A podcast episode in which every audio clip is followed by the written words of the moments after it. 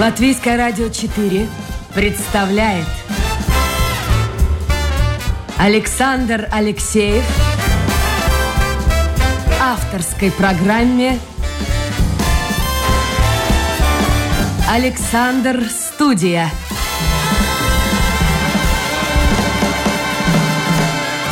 Здравствуйте, друзья! В эфире программа «Александр Студия». Как обычно в это время, да, вот действительно как обычно. Март месяц, наверное, надо было привыкнуть к тому, что мы выходим в эфир теперь по выходным дням, в субботу и воскресенье на час раньше, чем это было в прошлом году, с 10 до 11. Как правило, мы работаем в прямом эфире, и, как правило, тоже вы участвуете, друзья, в нашем эфире. Можете э, посылать свои послания, вопросы, комментарии по поводу услышанного в WhatsApp. Все работает. И сейчас я войду в интернет, и сможете также отправлять свои вопросы, если, конечно, они есть, а, в интернете на домашней страничке Латвийское радио 4, программа «Александр Студия». Вот как интересно бывает, ведь мы заранее готовим встречу с гостями, Гости появились в студии и говорят, папа, папа, что это такое? О нас говорят в новостях. Что там о вас сейчас говорили? Я не слышал. Э, что там говорили, что сегодня э, в Алмире э, я знаю, что я буду награждена э, медаль Зонта. Так, и что это за медаль? Э, ну, это за книгу матери в, в Сибири. В Сибири. Я, мамы в Сибири. И за вклад, многолетний вклад пētot Изучая. судьи, судьбы людей, которые были высланы в Сибирь.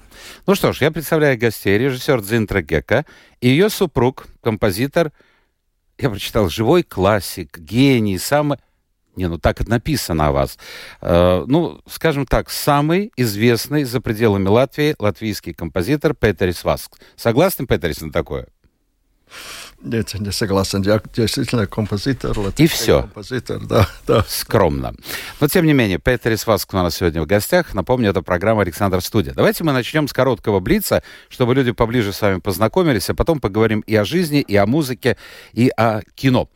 Назовите, пожалуйста, три книги, которые оказали большое влияние на вас. Неважно, может быть, это были детские сказки, а может быть, это было что-то более серьезное. С кого начнем? Три книги. Ну, э, первое, э, так как мы, я из э, семьи, мой, мой отец э, был священником, э, и, конечно, первую, первую книгу, которую я, я увидел, это Библия, да. И мой отец, помню, когда я мы жили в маленьком городке в Курземе Айспуте, когда я поехал учиться музыку в Ригу, он мне подарил, э, как это называется, э, э, jaunā derība, новый, новый. Но, не Ветхий Завет, а Новый Завет, да? Новый Завет. Да. Он подарил мне с надписью. Эту книгу я всегда возил с собой, она, она была всегда со мной. Я, конечно, когда я был помоложе, я мало что понял, но читал, читал. Мой, мой отец сказал, каждый день должен читать одну, одну нодаль. Одну, и я действительно читал, и, и и жил с этой книгой. Хорошо, это а первая книга. Да. А второй, э, тут, тут меняется, меняется. Вот э, недавно прочитал, э, прочитал очень интересную книгу о Черчилле и его э, сына. сына очень интересно. просто, просто вот восхищаюсь, как интересно написано, какой большой человек был все-таки Черчилль. И все. Э, книги, которые я вот, э, э, э, значит, э, Библия и после они меняются. Нельзя сказать, что у меня такая книга, которую я держу, держу и, и прочитываю. А, и третья книга, которая очень на меня повлияла в молодости. И э, это э, Джек Лондон, Мартин Иденс. Mm. Мартин Иденс. Хорошо, Зинтра, что скажете? Э, я скажу, что в детстве мне очень интересовали сказки, и у меня были такие книги э, «Бурвиота», это были сказки всего мира. Волшебная кисточка. Волшебная кисточка. И я их всегда носила с собой. И когда надо было, ну, жили на хуторе, было очень много работы, я все время где-то прятала книги под мешкой. И всегда где-то уже э, за углом а, опять читала. Но был один интересный момент э, во втором классе. Я выиграла конкурс э, ну, на, на tautas dziesmas народной. Народные песни. Я. И там был э, приз. И мне надо было выбирать. Было лотерейный билет или э, русские народные сказки. И был такой пере, ну, э, очень красивая книга. Переплет. Такая, переплет был такой красивый. И я выбрала эту книгу. И соседи сказали моей маме, ну вот какая дурочка ваша дочка, э, может вы бы выиграли Волгу или какую-то машину тогда, но вот она вот эту книжку выиграла. Сказки.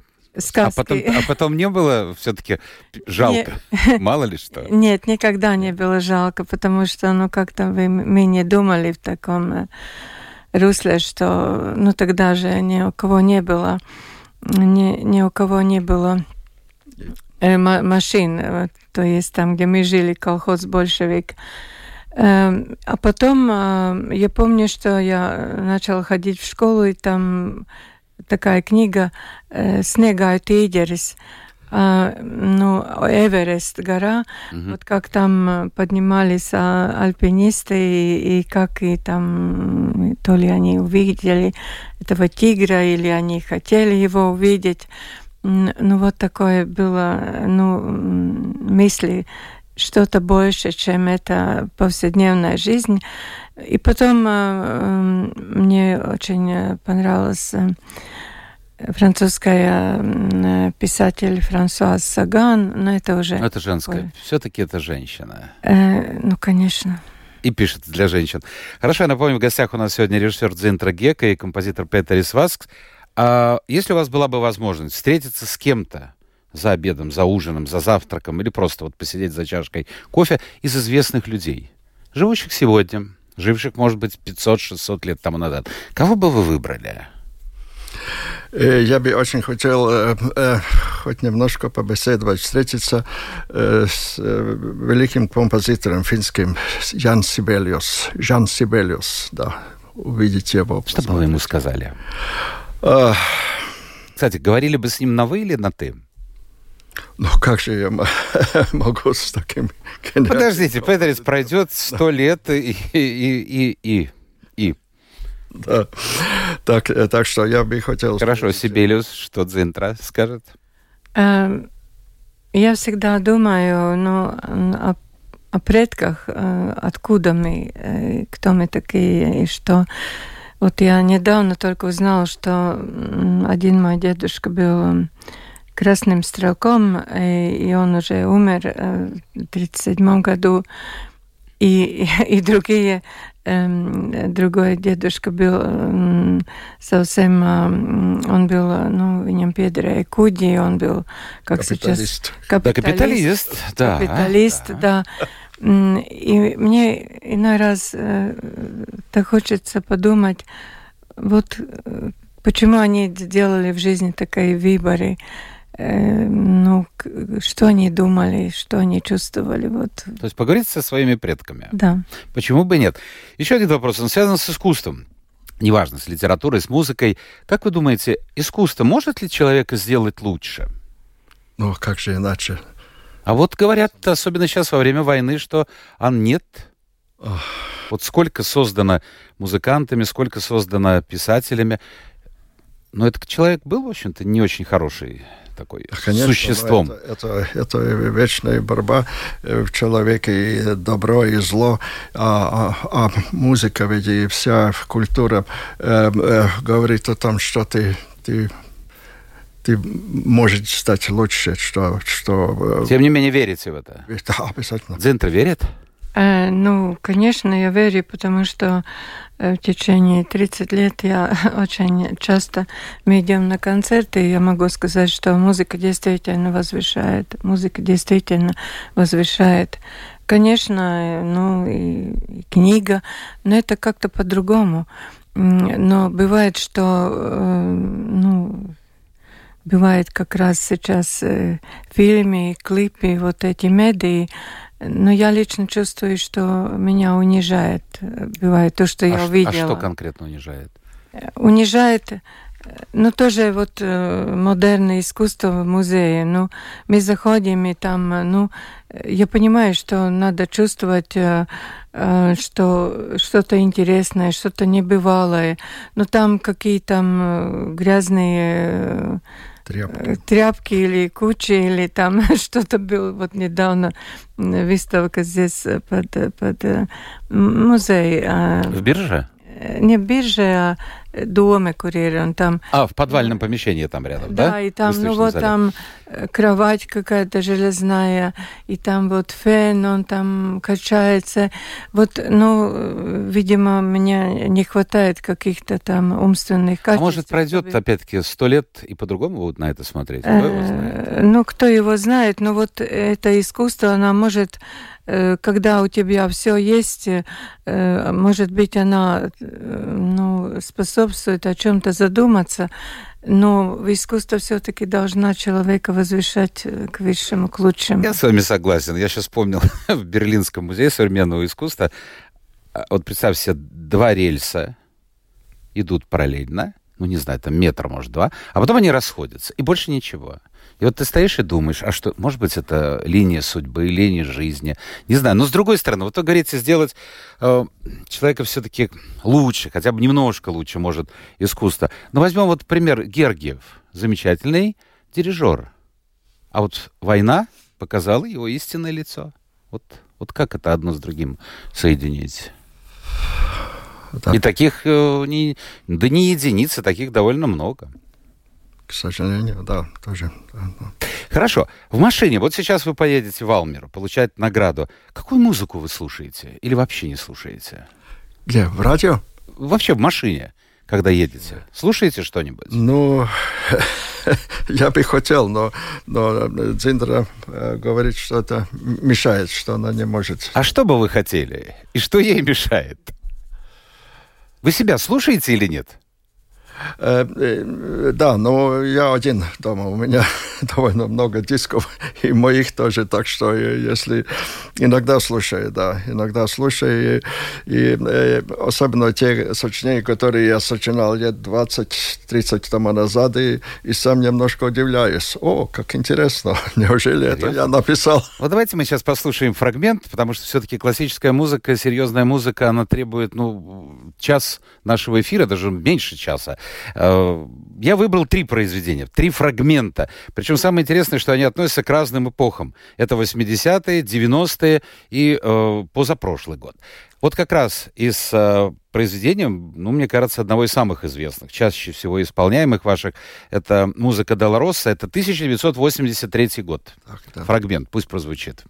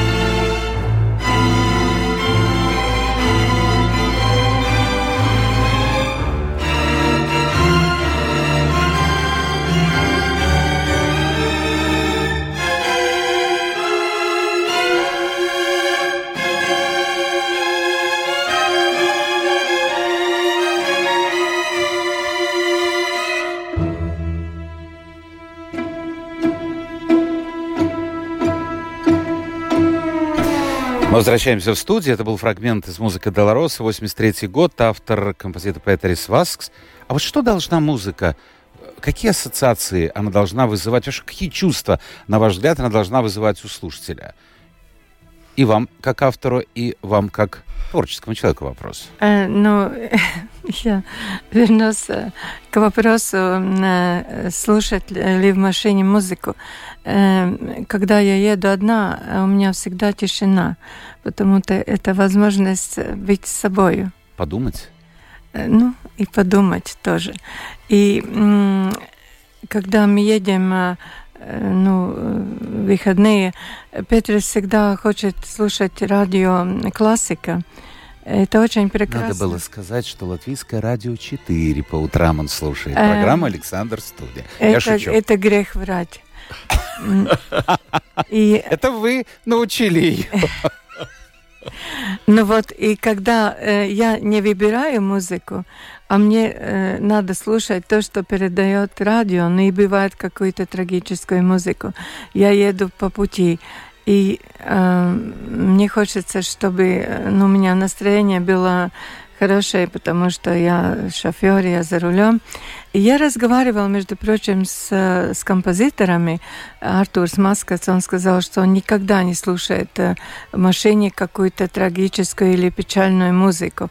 Он всегда включает, э, ну, даже совсем не классическую музыку. Ну, попсу, например, что-то веселое позитивное. Ну, вот что-то позитивное, да. А почему? А почему вот вашего супруга все-таки тянет послушать свою музыку?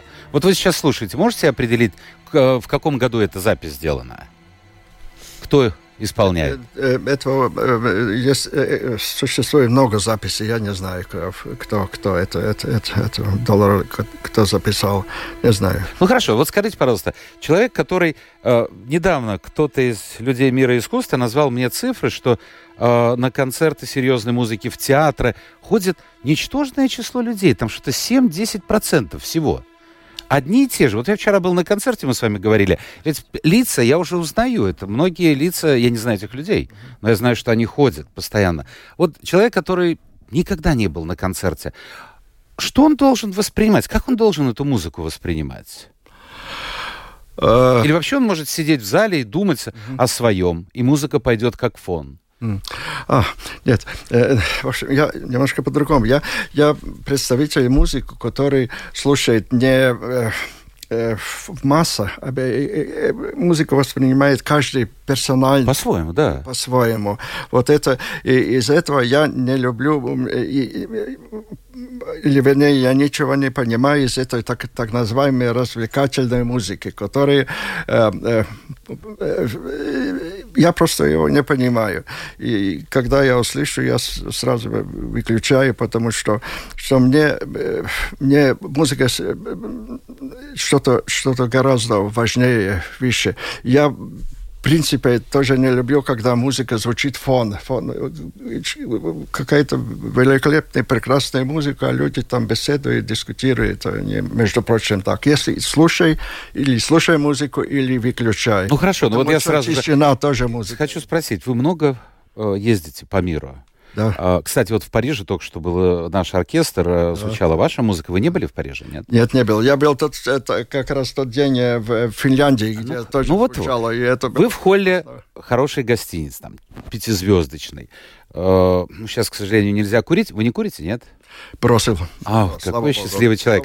Ты сидишь э, с бокалом виски, я, впрочем, бросил пить, э, ну, хотя бы с сигаретой, пьешь кофе, и фоном звучит Джаз, например. Это мешает вам? Ну, с джазом, может быть, да. Потому что это уже что-то что, -то, другое, как э, такая так называемая развлекательная музыка, которая слушает или... Э, да, это, это может быть. Но я тоже не, не, не особенно э, интересуюсь джазом. Да. У меня, наверное, как композитора специ специфический э, вкус к музыке, да. Я, э, э, когда был помоложе, я просто, мне было очень интересно, что как, как сочиняет, что мои коллеги... Подождите, а в молодости что вы слушали? Молодости, между прочим, тоже. Я никогда не, не понял. Я я даже, даже боролся с своими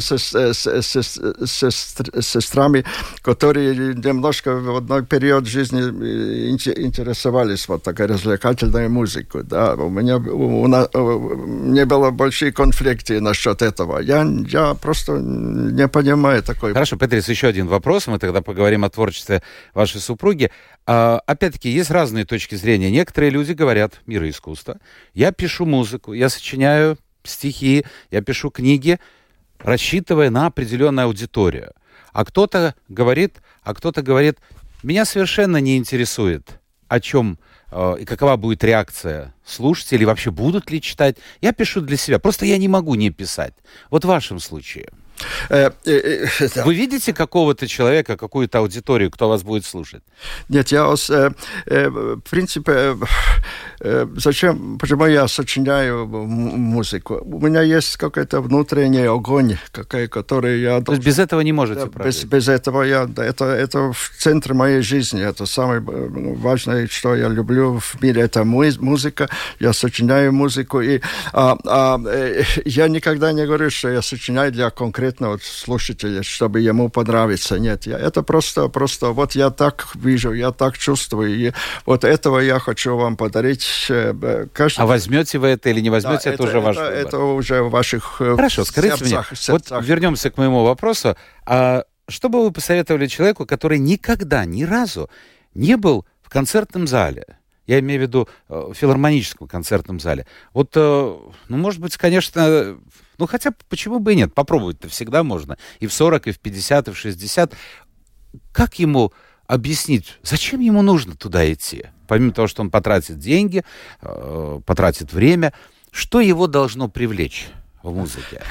Ну да, тут, тут не так-то просто. Бывает, конечно, я знаю, что э, э, э в таких э, люди, которым как-то не повезло, он, он никогда не был ни, ни, на одном концерте, а вдруг как-то он приходит, и там у него такой шок от этой музыки, он просто говорит, что со мной творится, это, это, это ведь что-то такое абсолютно гениальное. А очень многие, которые закрыты, они закрыли себя, они приходит и даже ничего не, не, не хочет слушать, не хочет поменять, поменять мышление. Там бывает очень-очень много интересных. И, да, конечно, вот очень людям не повезло, что вот так называемые вот как мы говорим, серьезная музыка и так. Это, тут, тут надо немножко, вот, чтобы тебе была какая-то подготовка, что если твоя семья посещала концертов, и, ну, и еще, конечно, лучше, если ты посещал музыкальную школу, и ты уже немножко подготовлен к этому. Или хотя бы а привести просто... ребенка на концерт, Э, который для детей наш оркестр проводит, ну, ну хотя бы. Ну да, они стараются теперь вот как раз это, э, этого, да. no a, a впервые послушать надо что-то такое очень э, э, простое. Если, ну, скажем, из латвийской музыки, вот послушайте Эмила Дарзиня э, вальс. Ну, все сразу скажут, меланхолический да, да. Артура Маската танго, вот что-то, которое ему так помогает, если это заинтересует этого человека, который ни, ничего не знал о музыке, тогда он, он, может быть, будет продолжать идти по этому пути, искать, и он, он там найдет такие прекраснейшие настоящие сочинения. Это мир музыки, это что-то такое, это такой божий подарок. Но нужно самому сделать первый шаг. Да, да. Обязательно. А, ковид какую-то роль сыграл э, в вашей жизни? Потому что, с одной стороны, творить-то можно и до... Естественно, вы дома. Кстати, вот спрашивают, как пишется музыка? Она пишется от руки, ноты пишутся или в компьютере? Как этот процесс происходит? Да, ну, по-разному, каждому по, по своему. Как вы это делаете? Я, а, я, я э, э, старо, старомодный, я э, с карандашом, с, карандашом, да, с карандашом сижу и, и сочиняю, и, и это такой процесс. Большая... Как это происходит? Послушайте, объясните. Да. Вот если человек пишет, ну, скажем, стихи, вот приходит вдохновение, он садится и, или ночью просыпается, записывает. Если он пишет э, что-то, я не знаю, роман, рассказ, он продумывает какую-то сюжетную линию, и потом все это наносит на бумагу. А как рождается музыка? Что сначала появляется? Так, э, начнем с, с того, что э, я э, профессиональный композитор, и профессиональные композиторы сочиняют музыку по заказу. Ему... Ну, так было всегда. Да, э, да правильно. Так было всегда. Точно, да, точно, да. Ну вот, если тебе этот заказ нравится, ты хочешь, ты говоришь, да, я буду сочинять, э, какие термины, когда надо, надо э, договор надо подписать, mm-hmm. когда надо сочинение отдать. Я знаю свои темпы, медленные, э, скажем, большая симфония через год. Хорошо, договорились, я подпишу. И тогда э, э, что, э, главное, надо найти э, идею, э, саклу, вот, э, э, семя. Семя, семя, с которой начинать. Если ты находишь эту семя... А как вы это находите?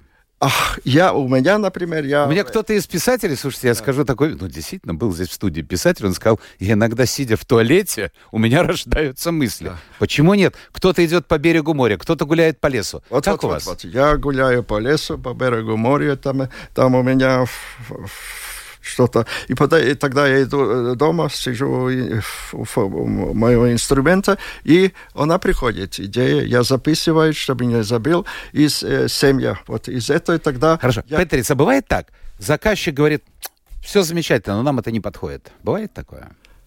Или у вас Мне лично не нет. Так, вот. так не бывает, э, по-моему. Или, или очень редко. Или, или просто композитор не написал во время как. Понятно. Давайте мы поговорим немножко с супругой. Дзинтра, э, вас знают прежде всего как человека, который, во-первых, снял огромное множество фильмов. Э, во-вторых, прежде всего, как человека, который снял фильмы о судьбе латышей, которые были в изгнании. Вот, в частности, книга, за которую вы сегодня получите награду. А почему эта тема близка вам? Э, вот эта тема близка. Э, вы сказали несколько дней назад, что надо будет говорить про любовь.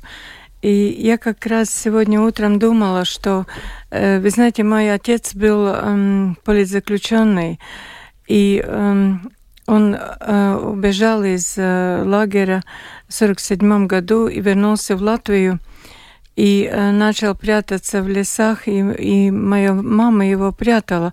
Ее, э, ее одноклассник был брат моего э, папы. И в 49 году у мамы было трое детей, э, муж пропал во время войны, и э, мой отец сказал, что надо идти в бункер. Э, это было где-то в начале марта месяца, потому что в 49 году э, больше, чем 43 тысячи людей выслали из Латвии. И как раз моя мама и ее семья подлежала к этому ну, депортации. И они, у них родилась любовь в этом бункере. И это, видимо, было страшно, опасно. Но э, я потом родилась я. Как результат этой любви. Как и это отсюда... результат этой любви, которая была в бункере. И потом это было очень опасно. Мама, никому нельзя было сказать, что она беременна. Она потом рассказывала, что она э, ездила и там, э, ну, старалась что-то делать, потому что это было опасно для всей семьи. Но она все-таки родила меня, и ну, я думала про любовь своей мамы к детям, ко мне. И эти времена были настолько тяжелые. И вот сейчас эта книга мамы в Сибири, это судьбы гораздо еще, может, страшнее, но я считаю, что об этом надо говорить. И потом мой отец был осужден на 25 лет, он 15 лет отсидел в лагерях. И ему нельзя было вернуться в Латвию. И в 1966 году э, мама посадила меня в самолет Рига-Омск, и я полетела, я увидела отца. И он вернулся... Впервые увидели отца? Впервые, конечно. Ну, как его... Когда мне был год, его угу. осудили. И он вернулся в Латвию только через э, 21 год. И, э, конечно, это было у меня всегда э, ну, подсознание, что об этом надо говорить и рассказать. И когда уже в конце 80-х годах Эм, я начала э, ну, думать, я сделала такой фильм «В пути», тоже там был эпизод, э, как мой папа возвращается в свой дом в Дуолесала, и как на него э, там собак э, пускает, чтобы, ну, что он враг народа. Ну, все это есть у многих людей, не только у меня в Латвии. Хорошо, вот сейчас война идет в Украине. У вас нет ощущения э, страха какое-то? Вот какое вообще что? Я знаю, что вы подарили свой автомобиль Наш. Украине, да? Наш, наш Мерседес, да. Мы его называли Лаценс, Лаценс, наш Медвежонок. Медвежонок поехал. Вот ощущение страха. Не дай бог, что такое повторится с Латвией, Литвой, Польшей, не знаю. Ну, естественно, мы же должны это понимать, что мы сейчас находимся, ну, ну не знаю, на, на грани на грани э, войны мировой.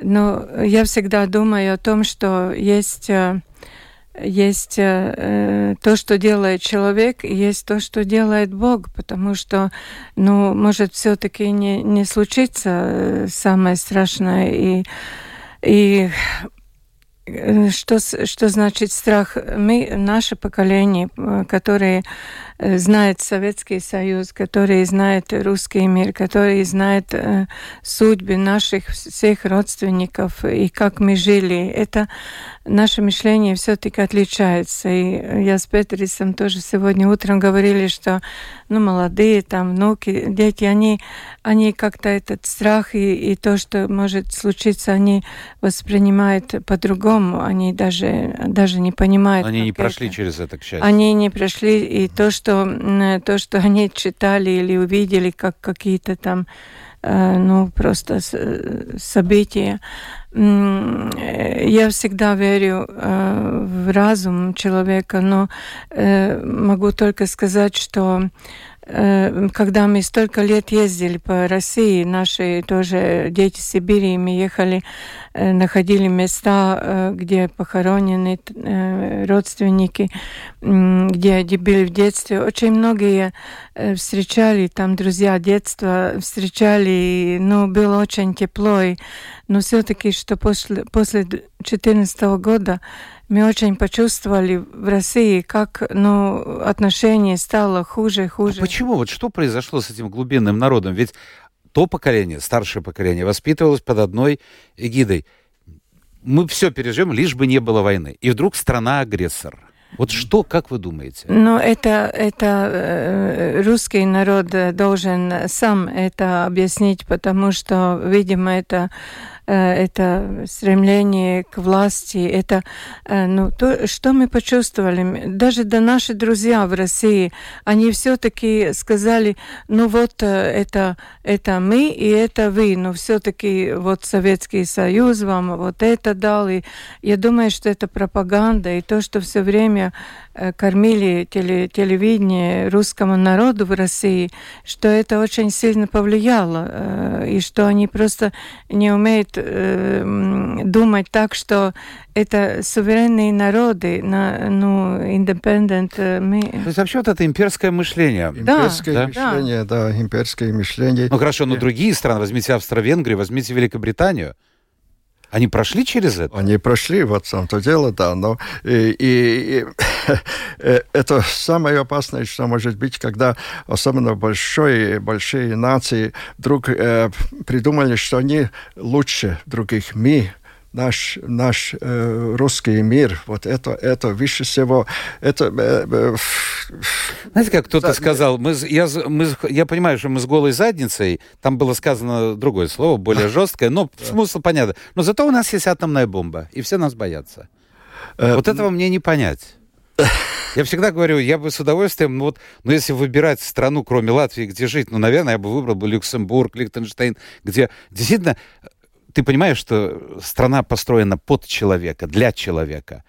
Но если у тебя нет э, нормального туалета, и бежать надо где-то во двор, и если у тебя в стране, где все есть, вся таблица Менделеева, газ и все, что хочешь, а огромное количество поселков, не газифицировано, не электрифицировано, а что гордиться-то этой бомбой? э, Значит, как-то Ну, я не А чем? А чем? Ну это же э, в человеке, мне кажется, чем-то надо гордиться. Чем-то надо гордиться, что ты вот, э, ну, палкой дергаешь или там скажешь, э, ты дурак, ну вот. Как твой один герой в фильме, в фильме будет э, в России, в глубокой России.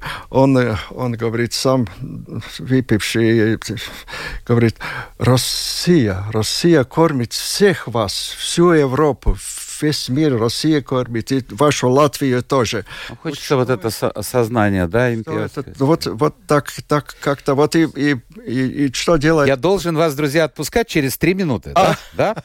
Но я задам вопрос, потому что а, Дзинтра, а, депутат Рижской думы, тем более в одной из комиссий, связанной с культурой, работает. Вопрос и вам, Дзинтра, и э, супругу. Вот эта борьба с памятниками, как вы относитесь к ней вообще?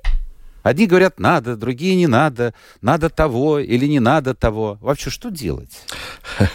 Ну как, что делать? Ну, на, наконец-то это убрали, убрали, э, слава богу, Ленина сразу, вот в 91 году. Уже все а забыли, многие, слушайте, никто и не помнит. А многие было. остались. Но как может быть для нас этот памятник, тут, тут, э, которого сняли в августе, это для нас э, символ, символ оккупации. Это как в Пардаугове. Да, а скажем, ну, тому же Андрею Упейту.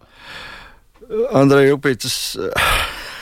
Да. Ну вот, вот, пожалуйста, вот возьмите откуда, почему он там, там его поставили такого грома? Тут нет, нету никакого, э, я думаю, что... Слушайте, а если памятник э, оставить основание и голову заменить, можно памятник Петерису Васксу? Да, нет, э, нам, Почему э, нет? Я, когда учился в Литве, там, там был как раз один э, памятник, где, э, который, я не знаю, это правда или нет, голова Сталина, это убрали. Ну вот, поставили, вот, вот. Поставили, экономить, да, экономить рука надо на бронзе. Вверх, вверх, и пальто осталось, а голову поменяли. Ну, Что депутат нам скажет? Э, памятники – это все-таки идеология, да, и довольно ну, сильная. И э, у меня есть предложение, что не надо э, Анну Саксе э, раздобить или там Андрея Упитиса, что должен быть какое-то место э, в Риге уже, ну там, где Межепарке, вы знаете, это же все-таки это часть нашей истории. истории да. И все эти памятники должны быть, ну не знаю, там Q-код или там или там щиты или там какие-то надписи, э, что этот памятник что кому, он, кому это служило, э, потому что бывало, что все меняется, и опять э, там те, которые были никем, стал всем, Всем, и прочее, да. и прочее. Мне главное, чтобы не забыли историю. То, что надо упитись, ну, там будет конгресс нам, концертный зал, конечно, его надо, я думаю, что я его предложил надо... вас, кстати поставить. Э, нет? Э, ну, Просто. ничего, пусть Просто. он ходит еще. Э, ну, я скажу только, мне кажется, что упейте сели ему место в межепарке, такой, ну, как, как парк этих памятников. А литовцы же создали подобное. Да, да, и, да, очень, да. и вот. очень многие там очень ходят. Да. Или же пусть э, берет это скривер или как, но не надо их уничтожать. Хорошо, чтобы вас отпустить, последний вопрос. С любви начали, с любовью закончим. Скажите, Дзентра, тяжело жить вот с гением? Он, он не слышит. Э, но я думаю, что с дураком еще сложнее. Хорошо, больше мне нечего добавить. Режиссер Дзентра Гек и ее супруг, просто композитор, как он сказал, Петер Сваск, были гостями нашей программы. Я только одну последнюю прочту. Благодарим Александра за встречу с такими удивительными людьми. Мой тезка Александр Тарайкович написал. Спасибо, что нашли время в субботний день прийти в эфир. Будьте внимательны в дороге, потому что обещают путанис. Надо ехать тихо, медленно и разумно. Друзья мои, это была программа «Александр Студия». Завтра новый день, новый эфир и новые гости. Пока.